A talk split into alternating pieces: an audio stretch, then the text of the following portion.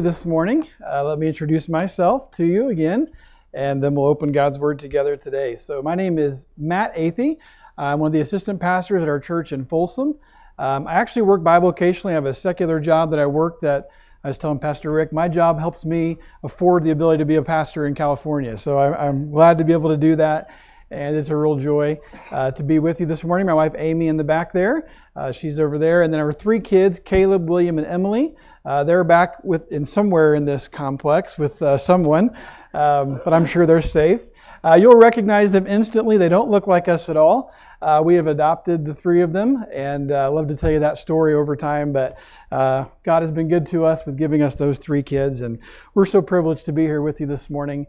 Um, I have to say, I know I said this a couple of times, this church built property is beautiful. I just am astounded with what you did with all of this space. Um, it is really, really neat. I am, I'm privileged to be here. And you were joking about the drive over. I loved it. I think it's beautiful. It's just that rugged uh, mountains and beauty. I, I really enjoy the drive over, um, but it was early. That is true. So uh, we're here, and uh, we're going to be looking at Psalm 89 this morning. So if you have your Bible, Go ahead and turn to Psalm 89, and we'll look at that together this morning.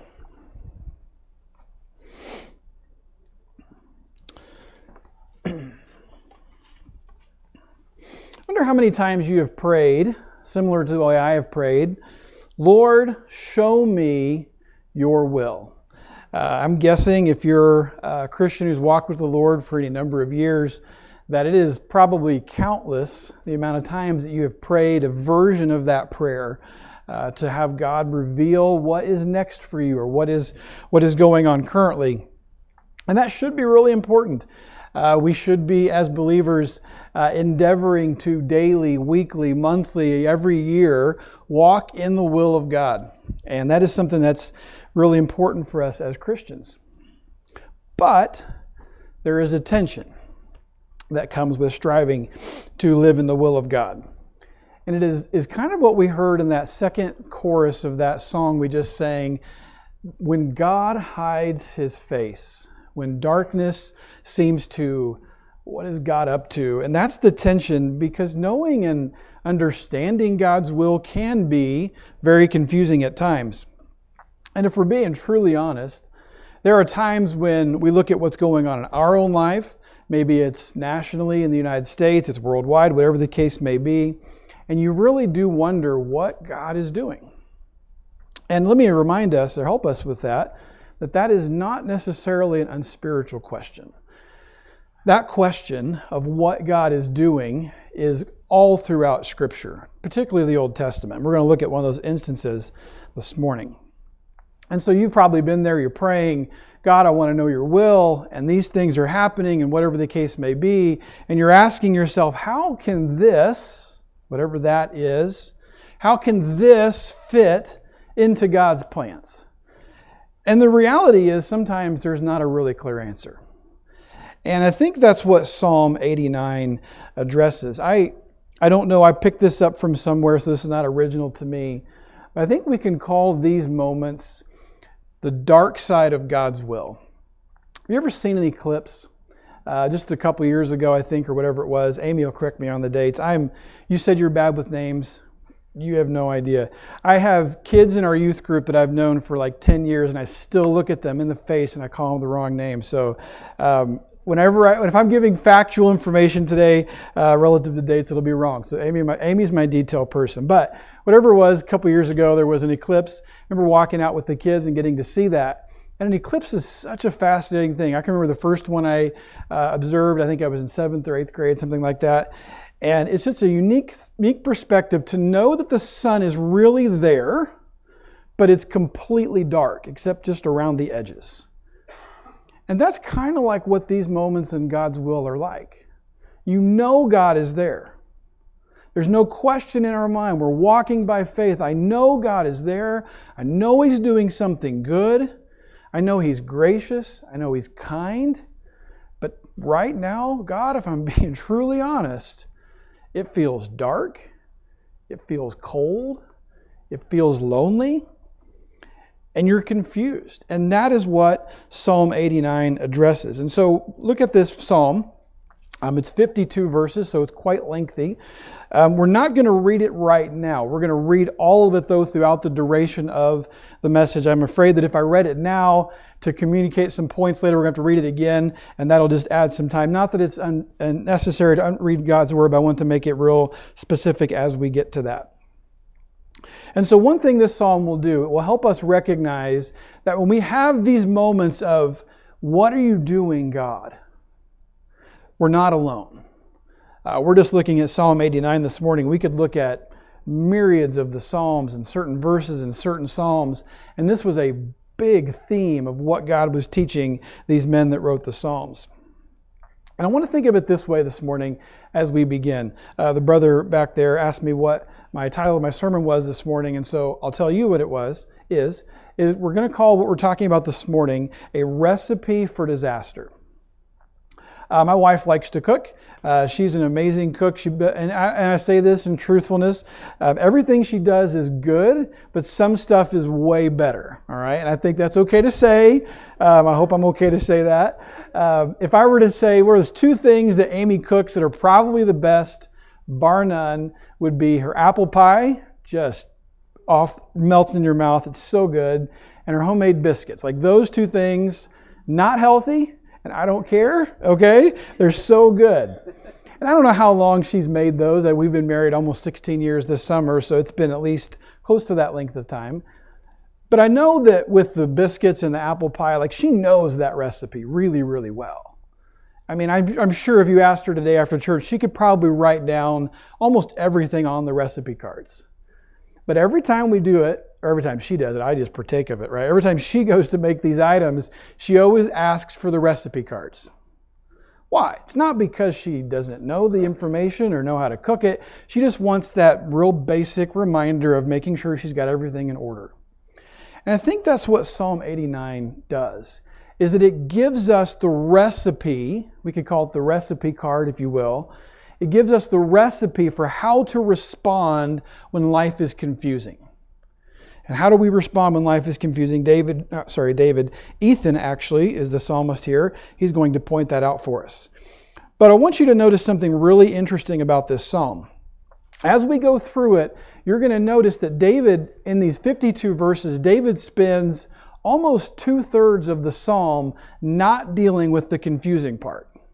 That's going to seem odd to us as we get into this, but I want us to understand what David is doing. So, really, all the way through verse probably about 38.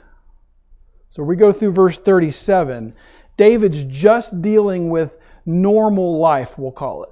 Okay? So on this recipe card, we want to think in terms of like, what are things that should occupy the life of a believer on a regular basis? We'll get to the, the conflict of the sermon in a minute. But I want you to think of what David points out, or what some regular themes, some regular practices, some regular habits that should accompany the life of a believer at any time of their life. And then we'll get to the, the conflict of the sermon. So, first of all, he's gonna, he's going to start with dealing in verses 1 through 4 about intentional praise. And we're going to see that David calls out very vividly that intentional praise of God should be a regular recurring theme in every believer's life. But before we talk about the psalm, I want to talk about the big picture. Look under the word Psalm 89, and in most of your Bibles, you'll have this phrase. It'll say, Maskil of Ethan the Ezrahite. Okay? Not really worried about Ethan at the moment. He's mentioned a few other times in Scripture. Apparently, he was a very wise man, uh, primarily because his wisdom is contrasted only with Solomon's. That tells you a lot about what Ethan, who he was. But that idea of Maskil is important for us to understand. Ethan apparently was some sort of musician. He would have led worship in the temple. And a maskil would have been a song that teaches. So he would have been writing this song to teach a specific point. And I think the point that Ethan was trying to write to is this this is to teach us how to think and live in the midst of challenging circumstances. But Ethan begins it with intentional praise. So listen as I read these first four verses, and I want you to hear just how praiseworthy Ethan is really at this stage of his life. And he says this He says, I will sing of the mercies of the Lord forever. With my mouth will I make known thy faithfulness to all generations. For I have said, Mercy shall be built up forever. Thy faithfulness shalt thou establish in the very heavens. I have made a covenant with my chosen. I have sworn unto David my servant. Thy seed will I establish forever, and build up thy throne to all generations. Now I want you to catch the theme of these four verses. You read the words mercies, verse 1, faithfulness, verse 1, mercy, verse 2, and faithfulness, verse 2. All of those are the same root Hebrew word for steadfast love. So we could really be saying that David, or Ethan rather, excuse me, Ethan is praising God for his steadfast, his continual love. And what does he primarily point to in verse 4? He talks about this throne that will be established forever. Now, to us, that doesn't make a lot of sense, but for the Hebrew person, this was a big, big deal. Hold your fingers here and go back to 2 Samuel chapter 7 for a second. And I want you to see where Ethan is pulling this particular point from. And we're just talking now, just all you need to know at this point is that Ethan is intentionally praising God. Okay, so look at um, 2 Samuel 7, and we're going to pick up our reading in verse, uh, we'll just read verse 12 through about verse 16. And it says this And when thy days be fulfilled, pause, this is God talking to David. Okay? Now, this might seem a little technical, and you're like, where are we going with this, Matt? This is this plays a huge part in this psalm, so stick with me on this, okay? So God's talking to David, and he says, And when thy days be fulfilled, thou shalt sleep with thy fathers, and I will set up thy seed after thee, which shall proceed out of thy bowels, and I will establish his kingdom. He shall build an house for my name, and I will establish the throne of his kingdom forever. Okay, that's key. I will be his father, and he shall be my son. If he commit iniquity, I will chasten him with the rod of men, and with the stripes of the children of men. But here's a key verse we're looking at. But my mercy, or steadfast love, shall not depart away from him, as I took it away from Saul, whom I put before thee. And thine house and thy kingdom shall be established forever before thee. Thy throne shall be established forever. Okay, so let's go back to Psalm 89. When Ethan is praising God for his steadfast love, he's praising God for that specific promise. He's saying, okay, God, you promised David that your throne, his throne would never cease. But I'm going to praise you for that. Now, look at verses 5 through 18. He's going to continue this theme of habits that should be part of the daily Christian life. So it's intentional praise. And then he kind of shifts gears out of that generic praise to really a praise of specificity about the character of God. Let me pause here for a moment if you don't regularly find yourself praising the character of God, it's probably a little bit of selfishness on your part. Because if all your focus is on what God is doing, you're missing the point. God wants you to know Him. And, and Ethan spends chapter verse 5 through verse 18 on that very specific thing. Okay? Let's look at some of this here. Let's read verses 5 through 8. And we're just going to make a few points as we go here and really go quickly through the rest of this next couple of sections. Okay, so verse 5. He says, And the heavens shall praise thy wonders. Lost my place. There we go. The heavens shall praise thy wonders, O Lord, thy faithfulness, or thy steadfast love, also in the congregation of the saints. For who in the heaven can be compared unto the Lord? Who among the sons of the mighty can be likened unto the Lord? God is greatly to be feared in the assembly of the saints, and to be had in reverence of all them that are about him. O Lord God of hosts, who is a strong Lord like unto thee, or to thy faithfulness, steadfast love, round about thee. So he starts to praise God for just his majesty, his grandeur, his immensity. And he asks this really pointed question Who is a God that can be likened unto the Lord? And the answer is a resounding no one can be likened unto God. If you want a, a, a fun read this afternoon, uh, mark Isaiah chapter 40. Um, that is one of my favorite passages in the Bible. Um, my family is probably tired of me preaching out of Psalm Isaiah 40, um, so I'm going to talk about it just a little bit this morning. Uh, it is a beautiful passage in God's Word where David, I'm sorry, Isaiah just goes through this beauty and the majesty and the glory of God. It is an amazing psalm or amazing phrase there. And that's kind of what Ethan is doing. All right, let's look at verses 9 through 13. So, praising God for just who He is, His majesty. Now, a different theme a little bit. He says, Thou rulest the raging of the sea. When the waves thereof arise, thou stillest them. Thou hast broken Rahab in pieces as one that is slain. Thou hast scattered thine enemies with thy strong arm. The heavens are thine, the earth also is thine. As for the Lord and the fullness of fullness thereof, thou hast founded them. The north and the south thou hast created them. Tabor and Hermon shall rejoice in thy name. Thou hast a mighty arm, strong in thy hand, and high is thy right hand. So he begins to recount some themes from history, some of the deliverance and the and the restoration that God brought throughout Israel's history, and, and just these basic themes that he brings out would have been very vivid to the forefront of a godly Jew. So he praises God for what he has been doing. And then the final way he praises God is in verses uh, 14 through verse 18. Listen to how he says this. He says, Justice and judgment are the habitation of thy throne.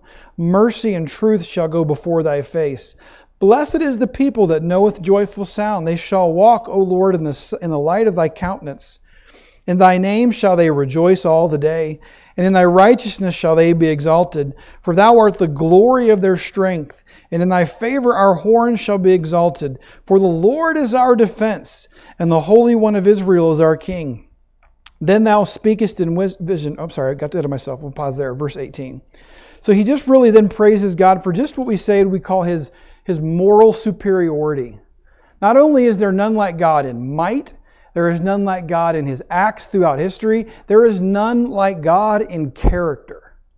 The point he makes here very broadly is there is no one like God. And these are themes that Evan must have been repeating, Ethan must have been repeating to himself on a constant basis. Now we're going to shift gears a little bit more. So he's praising God, he's exalting in God. And then in verses 19 through 37, and I know we're going a little faster, but I want to get this context. He begins to rehearse the promises of God. And he teaches us something really important here. That not only do we praise God, and we exalt in God, but that we ought to be regularly rehearsing the promises of God. Uh, pastor Ron Perry, who my pastor in, in Folsom, uh, often says this. He says, "I wonder if we, if everybody were to do a popcorn praise testimony this week, and we're gonna, just going to say, hey, we're just going to talk about promises of God. How many could we get through before we hit a duplicate?" And his point is, we probably shouldn't ever cross over because there's just so many in the Bible. But I think a lot of times we fail to remind ourselves of the vast promises of God. And David's going to be, or Ethan's going to remind himself of one very specific promise that's going to tie us back to verse 4. And I'm not going to really say a lot about it, but I want you to listen to the way that Ethan writes this this section with compassion and affection and promise. I'm just going to read it all in its entirety, beginning at verse 19 down through verse 37. He says this Then thou spakest in vision to the Holy One. Okay, that's a let's pause there for a second. The Holy One there would be actually talking about David. We don't we don't you talk about people as the holy ones, but that is who he's talking about. And he says this I have laid help upon one that is mighty I have exalted one chosen out of the people. I have found David, my servant, with my holy oil have I anointed him. With whom my hand shall be established, mine arm also shall strengthen him. The enemy shall not exact upon him, nor the son of wickedness afflict him. And I will beat down his foes before his face, and plague them that hate him. But my faithfulness and my mercy shall be upon him, and in my name shall his horn be exalted. I will set his hand also in the sea, and his right hand in the rivers. He shall cry unto me, Thou art my Father, my God, and the rock of my salvation. Also, I will make him my firstborn, higher than the kings of the earth. My mercy will I keep for him forevermore, and my covenant shall stand fast with him. His seed also will I make to endure forever, and his throne is the days of heaven. If his children forsake my law and walk not in my judgments, if they break my statutes and keep not my commandments, then will I visit their transgression with the rod and their iniquity with stripes. Nevertheless, my loving kindness will I not utterly take from him, nor suffer my faithfulness to fail. Isn't that a cool phrase? I will not suffer, I will not allow my faithfulness to fail. My covenant will I not break, nor alter the thing that has gone out of my lips.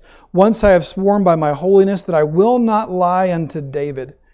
His seed shall endure forever, and his throne as the sun before me. It shall be established forever as the moon and as a faithful witness in heaven.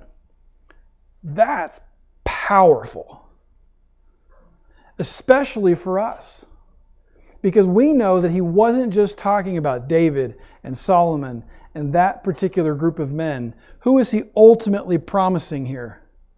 Promising Christ. And so, friends, we see the ultimate fulfillment of that promise right there and that's what Ethan is so bound up in. God, I know that you're good because of that promise right there. You have said this thing that you're doing will never fail. You will not allow your suffer- faithfulness to fail at all. That is a man that is overwhelmed with praise to God. And I would love if we could end right there. But life doesn't end there. And in between verses 37 and 38, it's almost like you can hear the screeching of brakes. Right? You ever been driving? And I'll confess, as a, as a older, as a teenage driver at some point in the past, uh, this may have happened where you're driving, you're a little distracted, you know the road really well, and all of a sudden there's a corner right in front of you, and you've got to make a decision. Do you keep driving quickly or do you press the brakes? Depends on what perspective you make. But you might want to press the brakes would be a good idea, right? And that's like life. Life just happens. And all of a sudden, you're, you're in this really good phase of life. Life is going well. There's tons to praise God for. You're rejoicing in the promises of God. I mean, just all around you, you can see the goodness of God. And then, bam, like it's out of nowhere. Whoa, where did that come from? What happened, God? And that's where Ethan takes this psalm. And we could almost call this like that. That's why I use the imagery of the eclipse, because it's almost as if Ethan is looking at life and saying, God, it's not really sure where you are here. Because we need to understand the, the context. Now, we don't necessarily know exactly when Ethan wrote this psalm, but we do know what, what particular point of history he was talking about. He is referring to the, prom- the promise. He's going to be talking about the situation that happens right after the captivity. And the captivity for the Jewish people was, was not an ideal circumstance. Um, the Babylonians had laid siege to Jerusalem for about 18 months.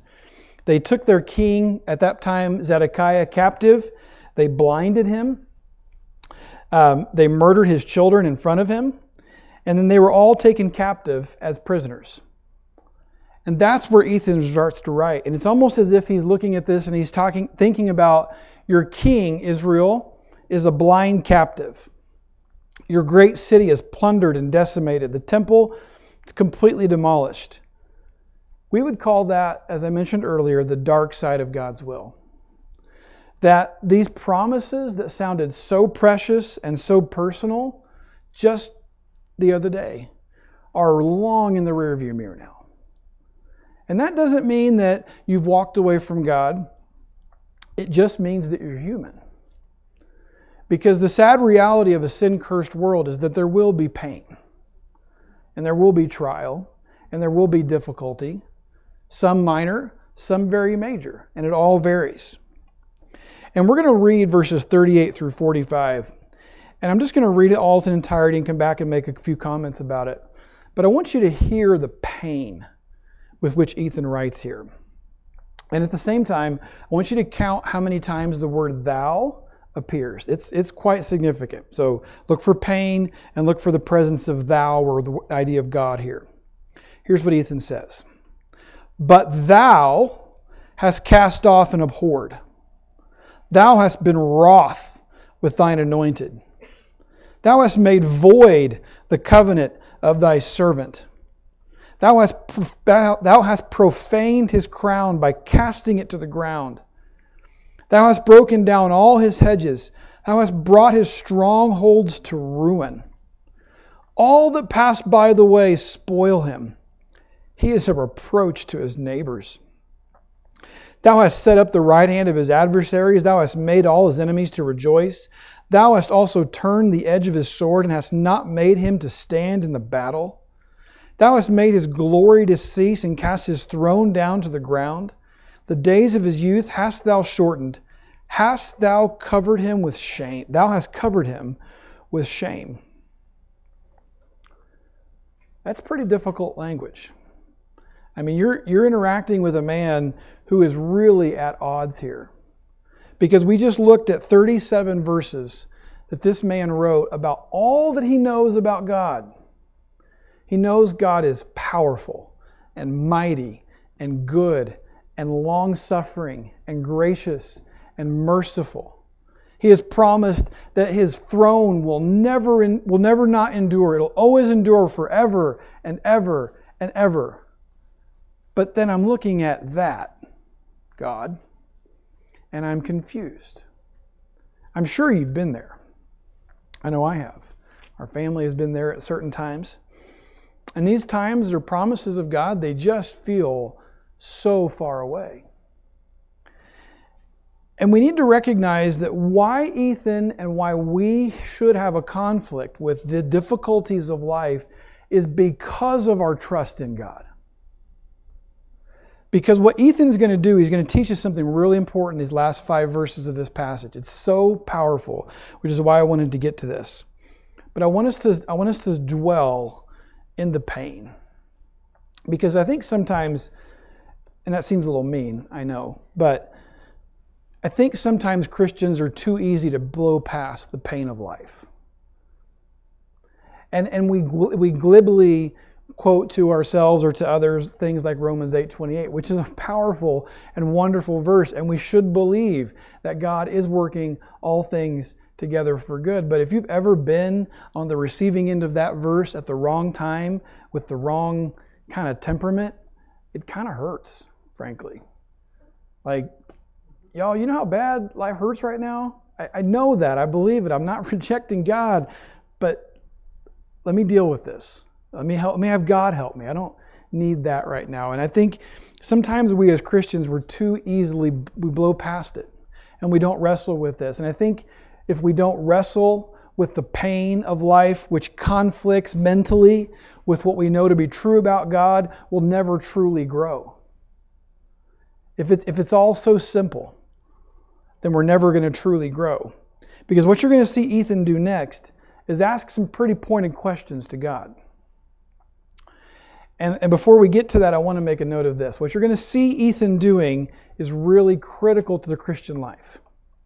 You should be, if you're truly walking with the Lord or desire to do so, you should be questioning God. Really? Sounds pretty blasphemous. You should be. But there is a very vivid difference between the question of a skeptic and the question of a man or woman walking by faith. You're going to see it real plainly right here. The skeptic says, God, I see this pain. You can't be what I thought you were. I'm rejecting that. That's a skeptic's point of view. A man of faith or a woman's faithful point of view will say, God, I see this pain in front of me. I know you're still true, though, so help me understand how this works together. Right? You want to say, okay, God, I know you're doing all things well, but I don't really see it. Help me understand. That's what Ethan's going to begin to ask. So I want to look at these, uh, look at verses 46, 45 rather, through, sorry, 46 through 51. Let's read these together. He says, How long, Lord? Wilt thou hide thyself forever? Shall thy wrath burn like fire? Remember how short my time is. Wherefore hast thou made all men in vain? What man is he that liveth and shall not see death? Shall he deliver his soul from the hand of the grave? Lord, where are thy former loving kindnesses, or steadfast mercy, which thou swearest unto David in thy truth? Remember, Lord, the reproach of thy servants, how I do bear in my bosom the reproach of all the mighty people, wherewith thine enemies have reproached, O Lord, wherewith they have reproached the footsteps of thine anointed again, this appeal that Ethan is making to God is based upon his understanding of who God is. Because he's going right back to these things he praised God for, which is why we spent so much time on there. Everything he's asking in these four verses is based right on everything he already knows to be true. For example, notice he says, Where are thy former loving kindnesses, verse 49, which thou swearest unto David?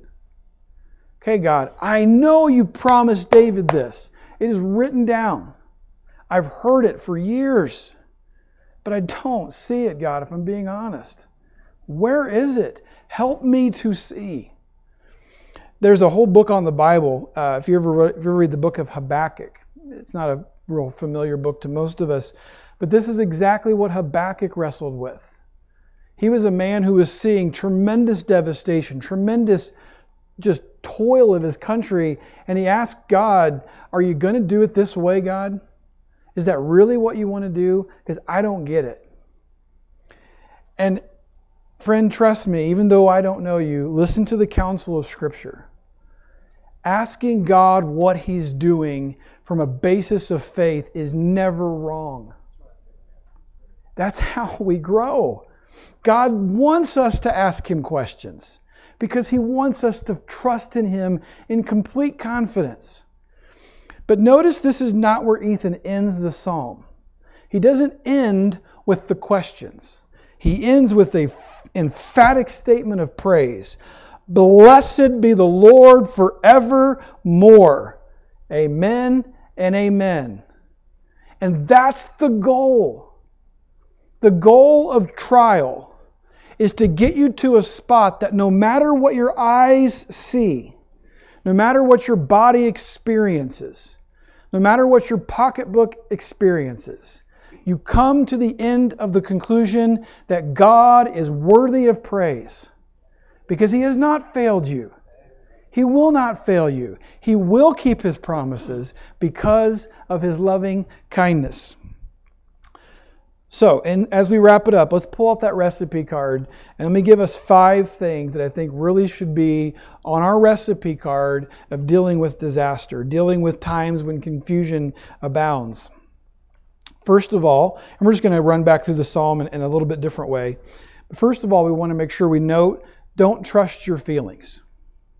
I had a seminary professor who said this you talk to yourself, you don't listen to yourself. Okay? Might not want to talk to yourself out loud unless you're privately in your room, but you should talk to yourself because your feelings are sinful. They are. Your feelings are not redeemed. They're emotions. Emotions should be like the caboose on a train. You drive your emotions by faith in God. Don't let your emotions drive you. Because in the midst of a difficulty, if you're letting the emotion of pain and sadness and sorrow and anger and hurt and frustration drive you, you will be bitter. You will be constantly angry. And you will ruin relationships that will take years to repair, not with counting your own relationship with God. So don't, don't trust your feelings. Number two, as we've seen evident throughout this psalm over and over again, cling to the promises of God. Make the intake of the promises of God a regular, steady diet for yourself. Maybe it's taking a journal or a notebook or a piece of paper, and as you're reading your Bible on a regular basis, every time you come across a promise, you write it down. And when you get into that moment of just like, okay, God, I'm getting ready to go into despair here, you whip that out and you just read through those promises. Because God will never fail one of his promises, not one. We cling to God for prom- cling to God's promises. Number 3, we want to ask God for help. We want to ask God for help because we recognize that we cannot help ourselves. I think it was Benjamin Franklin who unhelpfully popularized the concept of God helps those who helps themselves. Wrong theology, people. That is not biblical thinking. That is ungodly wisdom. God does not help those who help themselves. He helps those because we can't help ourselves. And that's what God wants to do, to help you. So we three things so far, we don't trust our feelings, we cling to God's promises, we ask God for help. Number 4, we choose to bless. And that word choose is very intentional. Because in the moment of pain, of sorrow, of hurt, of frustration, wanting to praise God, it's not real natural. It is not. You want to, I mean, we've seen some painful comments from Ethan, and that's where we want to live because if we're honest, sometimes it feels good just to be angry.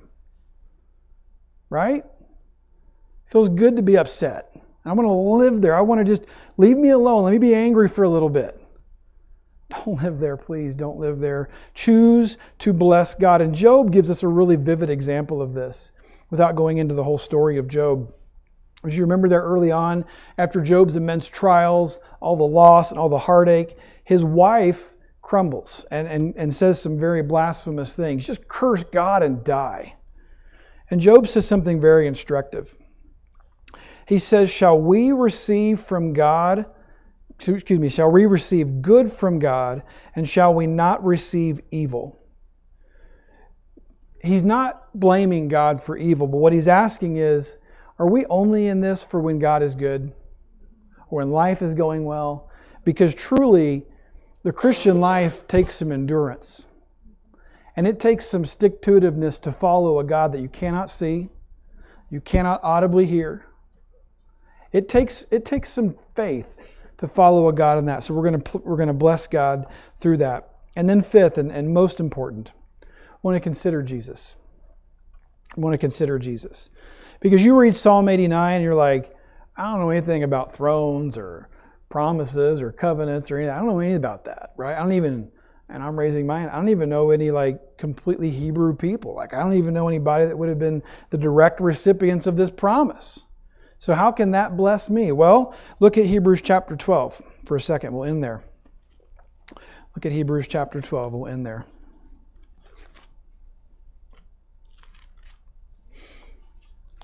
The author to Hebrews invites us to consider Christ because, as I mentioned earlier, Christ himself is the true fulfillment of the covenant to David. He is the rightful heir both politically and righteously to the throne of Israel. He is our full king in every way. And if our king could experience what he experienced, we ought to give that some thought. Because if there's anybody ever in the history of this world who has truly experienced the dark side of God's will, it is Jesus Christ. None of us in truthfulness could ever say to God, Have you forsaken me? And it be true. God has never forsaken us, but for a moment on the cross, he completely forsook Christ. Completely. And thus you see the literal darkness that descends upon the Calvary. And it was a dark, cold, damp day because Christ was being forsaken by his God, his Father, for our behalf. And to that end, the author to Hebrews says this He says, Looking unto Jesus, the author and finisher of our faith, who for the joy that was set before him endured the cross, despising the shame, and is set down at the right hand of God. For consider him that endured such contradiction of sinners against himself, and here is the admonition to us, lest ye be wearied and faint in your minds. You recognize what this author to Hebrews is dealing with? That in our humanity, in our personal sinful dealings with pain, we will faint. We will grow weary. We will fall into a pit of despair that without Christ reconciling us on his behalf, we will never recover from. And yet, with Christ, we have all that we need to pull us out of that pit of despair because it does a multitude of things. And if nothing else, believer, take this this morning, and if you're not sure if God is going to be in your favor and fulfill all those promises that He has so re- clearly revealed to you, consider Christ. He is the ironclad proof that God will do what He has said He will do. Because He is the complete fulfillment of all the promises of God, find their fulfillment in Christ. And so, I don't know where you are today. Uh, I don't know if there's any particular darkness in your life or, or despair or struggle. Um, generally speaking, the last two years have not been great. Uh, as a country, it's been rough. Um, economically, politically, uh, financially, all sorts of ways. And that's not that's just very broad. Not even mentioning personal illnesses, personal pain, loss of family members, etc., etc. We could continue to pile on some of this pain. So maybe you're not currently in pain, and that's a blessing. Consider that a joy of the Lord. So for you who are not struggling currently with anything significant or of weight to you today, take this as something to tuck away for the future, like a recipe card. Just, just tuck it away somewhere convenient, come back to it as needed. But for somebody here, maybe multi, more than someone's, you're, you're in the literal midst of pain physical, emotional, etc. Keep this at the forefront of your mind. Don't walk away. Live in this reality of Psalm 89 because it's going to be it could be a really long road. Because you'll notice as we end, Psalm 89, he never asks God, "Whence come my help?" Lord, you alone are where our help comes from. May our eyes be focused upon you. May our hearts follow emotionally in praise to you and may our lives be changed because of our walk with you as you've helped us deal with difficult circumstances. We ask these things in your name. Amen. Pastor. Let's